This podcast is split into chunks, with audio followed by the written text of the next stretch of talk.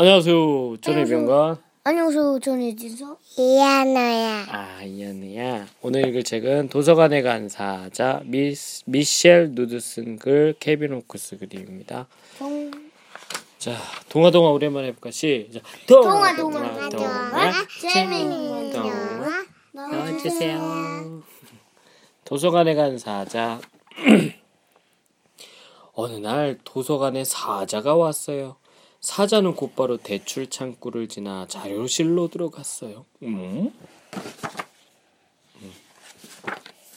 대출 창구에 맥비 씨는 부리나케 복도를 달려 관장실로 갔습니다. 메리웨더 관장님!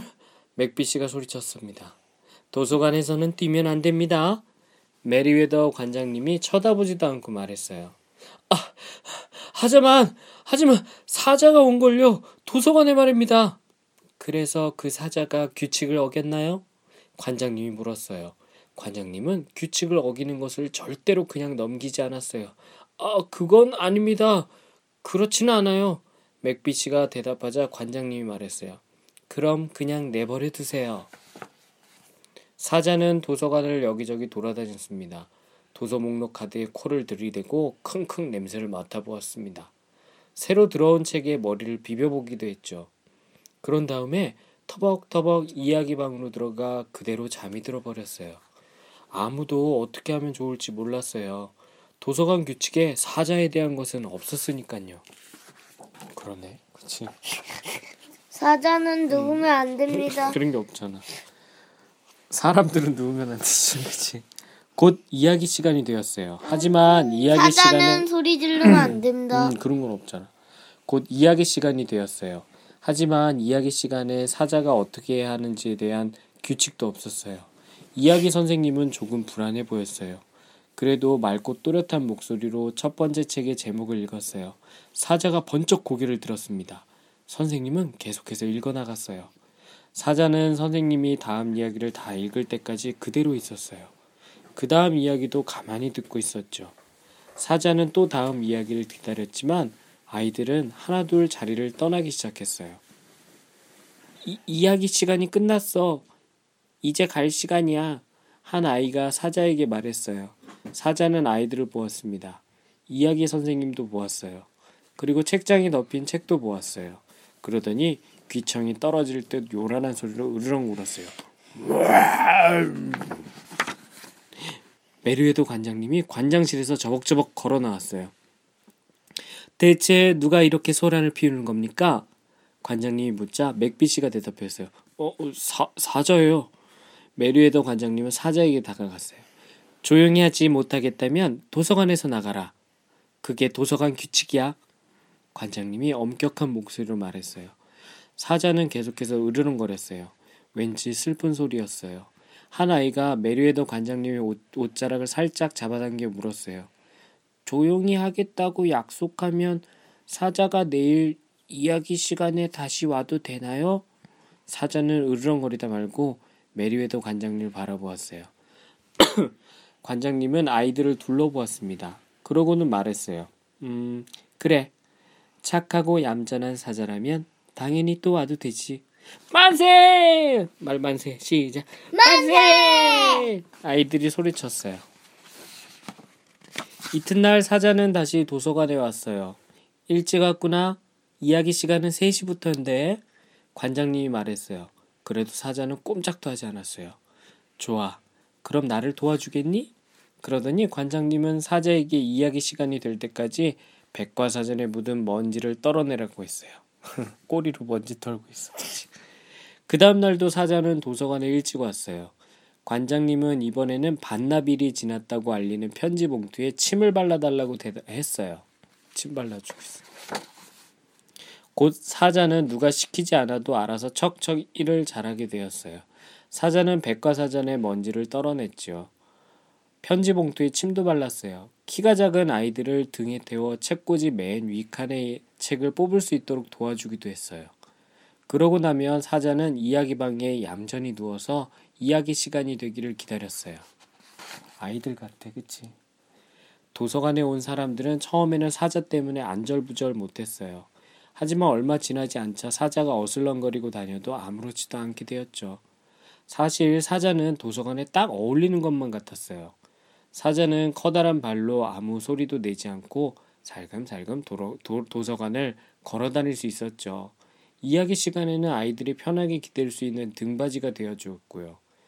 게다가 이제 도서관에서는 절대 으르렁거리지도 않았어요.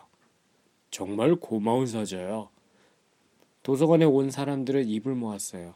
사자가 지나갈 때면 복슬복슬한 머리를 쓰다듬어 주기도 했죠. 지금까지 사자 없이 어떻게 지냈을까? 그런 이야기를 들을 때면 맥비 씨는 얼굴을 찌푸렸어요. 흠, 지금까지 사자 없이도 잘 지내었잖아. 사자 따위가 무슨 소용이람? 사자는 규칙을 이해하지 못해. 도서관에 있어서는 안 될 동물이야. 맥비 씨는 그렇게 생각했어요. 어느 날 백과사전 위에 먼지를 먼, 전부 털어내고 편지 봉투에 침을 다 바르고 작은 아이들을 모두 도와주고 난 뒤에 사자는 더 할 일이 있을까 싶어서 복도를 지나 관장실로 갔습니다. 이야기 시간이 되려면 좀 더 기다려야 했으니까요. 음, 안녕 사자야. 좀 도와주겠니? 책 한 권 자료실로 가져다 줄 수 있겠지? 여기 책꽂이에서 꺼내줄 테니 가져가렴. 관장님은 의자 위로 올라섰습니다. 하지만 손에 손이 책에 닿지 않았죠. 관장님은 까치발로 서서 손가락을 뻗었습니다. 어, 조금만, 어, 거의 다 됐, 됐는데. 그러면서 관장님은 손을 조금 더 뻗었습니다. 아! 힘없는 신음소리가 났어요. 관장님은 일어나지 못했어요. 아, 맥비씨, 맥비씨. 잠시 후에 관장님이 맥비씨를 불렀어요. 하지만 대출 창구에 있는 맥비씨가 그 소리를 들을 수가 없었어요. 아, 사자야, 가서 맥비씨 좀 데리고 오렴. 관장님의 말에 사자는 허겁지겁 복도를 달려갔어요. 아, 도서관에선 뛰면 안 돼. 관장님이 사자에게 소리쳤어요. 사자는 커다란 앞발을 대출 창구에 턱 올리고 어, 턱 올리고 맥비씨를 바라보았어요. 저리 가 사자야. 난 지금 바빠. 맥비씨가 말했어요. 사자는 큰 소리를 냈어요. 사자는 관장실 쪽 복도를 코로 가리켰어요. 맥비씨는 본체만 채했어요. 마침내 사자는 자기가 생각해낸 유일한 방법을 쓰기로 했어요. 사자는 맥비 씨의 눈을 똑바로 들여다보았어요. 그러더니 커다란 입을 쩍 벌렸어요. 아 처음에는 꿍 소리가 나요. 이렇게만 소리 냈다가 나중에는 다른 방법을 생각해냈죠. 사자는 맥비씨 눈을 똑바로 들여다보고 그러더니 커다란 입을 쩍 벌렸어요. 그리고 여태까지 한 번도 질러본 적 없는 요란한 소리로 하고 크게 고함을 질렀어요. 맥비씨는 너무 놀라 제대로 숨을 쉴 수가 없었어요. 도, 서관에서는 조용히 해야 한다는 걸 모르니? 넌 규칙을 어겼어? 맥비씨는 사자에게 말하고 서둘러 복도로, 복도를 걸어갔어요. 사자는 그 뒤를 따라가지 않았습니다. 규칙을 어겼으니까요. 그것이 무엇을 뜻하는지 잘 알고 있었거든요. 사자는 고개를 떨어뜨리고 문 쪽으로 터벅터벅 걸어갔습니다. 하지만 맥비 씨는 눈치채지 못했어요. 그, 관장님, 메리웨더 관장님, 사자가 규칙을 어겼어요. 사자가 규칙을 어겼어요. 맥비 씨가 걸어가면 소리쳤어요. 맥비 씨는 관장실 문을 열어젖히고 안으로 들어갔습니다. 그런데 관장님은 자리에 앉아 있지 않았어요. 과, 관장님! 맥비 씨가 불렀어요. 그때 책상 뒤 바닥에서 관장님 목소리가 들렸습니다. 음, 때로는 규칙을 어길 수밖에 없는 이유가 있기 마련이에요.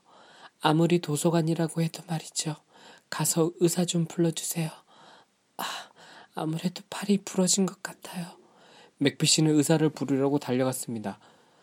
도서관에서 뛰면 안 돼요. 맥비 씨는 아, 도, 관장님이 맥비 씨에게 소리쳤어요. 이튿날 모든 것이 제자리로 돌아왔습니다. 아니 거의 모든 것이 그랬죠. 메리웨더 관장님은 왼팔에 붕대를 감았어요. 의사 선생님은 관장님에게 일을 좀 줄이라고 했어요. 의사 선생님은 여기 안 나오는데 관장님 팔을 고쳐주셨대. 관장님은 어, 의사 선생님은 관장님에게 일을 좀 줄이라고 했어요.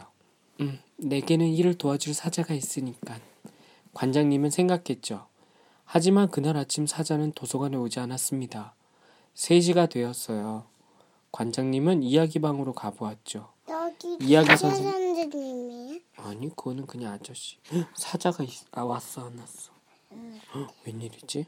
3시가 되었고 이야기방으로 가보았어요. 이야기 선생님이 아이들에게 이야기를 들려주기 시작했지만 사자의 모습은 보이지 않았어요. 도서관에 온 사람들은 책을 읽거나 컴퓨터 모니터를 보다가 혹시나 눈에 익은 털복숭이 얼굴을 보게 될까 하고 자꾸 고개를 들고 기웃거렸습니다.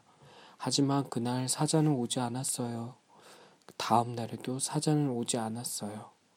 그 다음 날에도 오지 않았어요.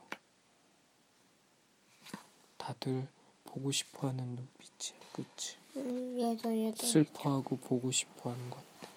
사자가 보고 싶은 얼굴이지. 어느 날 저녁 맥비 씨가 퇴근길에 관장실에 들렀습니다.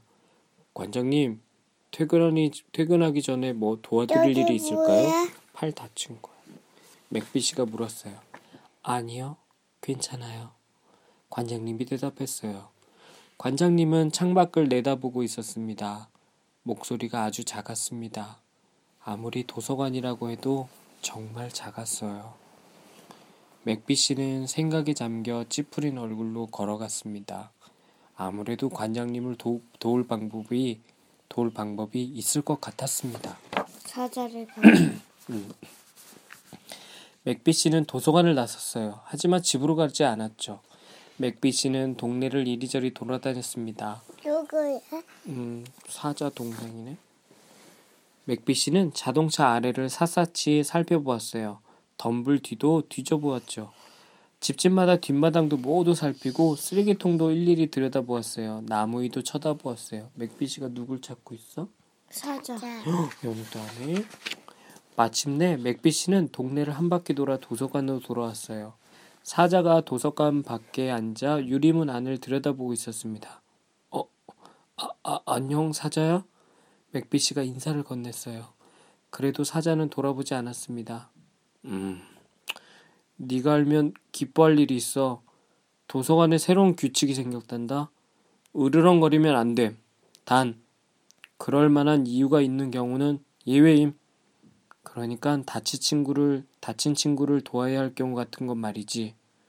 그 말에 사자의 귀가 쫑긋 올라갔어요. 사자는 고개를 돌렸습니다. 하지만 맥비 씨는 뭐 벌써 저 멀리 걸어가고 있었어요. 이튿날 맥비 씨는 도- 복도를 지나 관장실로 갔습니다. 무슨 일이지요, 맥비 씨? 관장님이 조용하고 슬픈 목소리로 물었어요. 요즘 관장님의 목소리는 늘 그랬습니다. 어? 왜 없죠? 있어 여기. 들으면 기뻐하실 일이 있습니다. 사자가 왔어요. 도서관에요. 맥비 씨의 말에 관장님은 의자에서 펄쩍 뛰어 일어나 복도를 달려갔어요. 맥비 씨는 미소를 지었습니다. 허허, 도서관에서 뛰면 안 됩니다. 맥비 씨가 관장님에게 소리쳤어요. 하지만 관장님은 못 들은 척했죠. 와, 와 해야지. 사자가 왔다. 어, 이 친구는 물구나무 속에 있어. 때로는 어 책이 찢어져 있어서 뭐, 뭐라고 쓰인지 모르겠지만 때로는 규칙을 어길 수밖에 없는 경우도 있으니까요. 아무리. 도서관이라고 해도 말이죠. 끝입니다. 재밌지? 네. 근데 도서관에서 지켜야 되는 게 뭘까? 절대 으르렁거리면 안 돼요. 소리 질러도. 안 되고 조용히 해야 되겠지? 뛰어다녀도 안 되지, 그치? 단 정말 친구를 도와야 할 만큼 중요한 일이라면 예외고 사자가 들어와도 괜찮아요. 하지만 맹. 근데 사자가 진짜 들어오면 너무 무섭겠다. 근데 응. 미래엔 이런 것도 있을까? 청소부가 없고 하이에나가 와갖고 밀림의 청소부 하이에나가 와서 다 해결해? 막, 막 주변에 가시 떨어져 있어. 하이에나 가시 좀 먹으니까. 그럼 되잖아요. 안 그래요? 알았습니다. 끝입니다. 안녕히 계세요. 안녕히 계세요.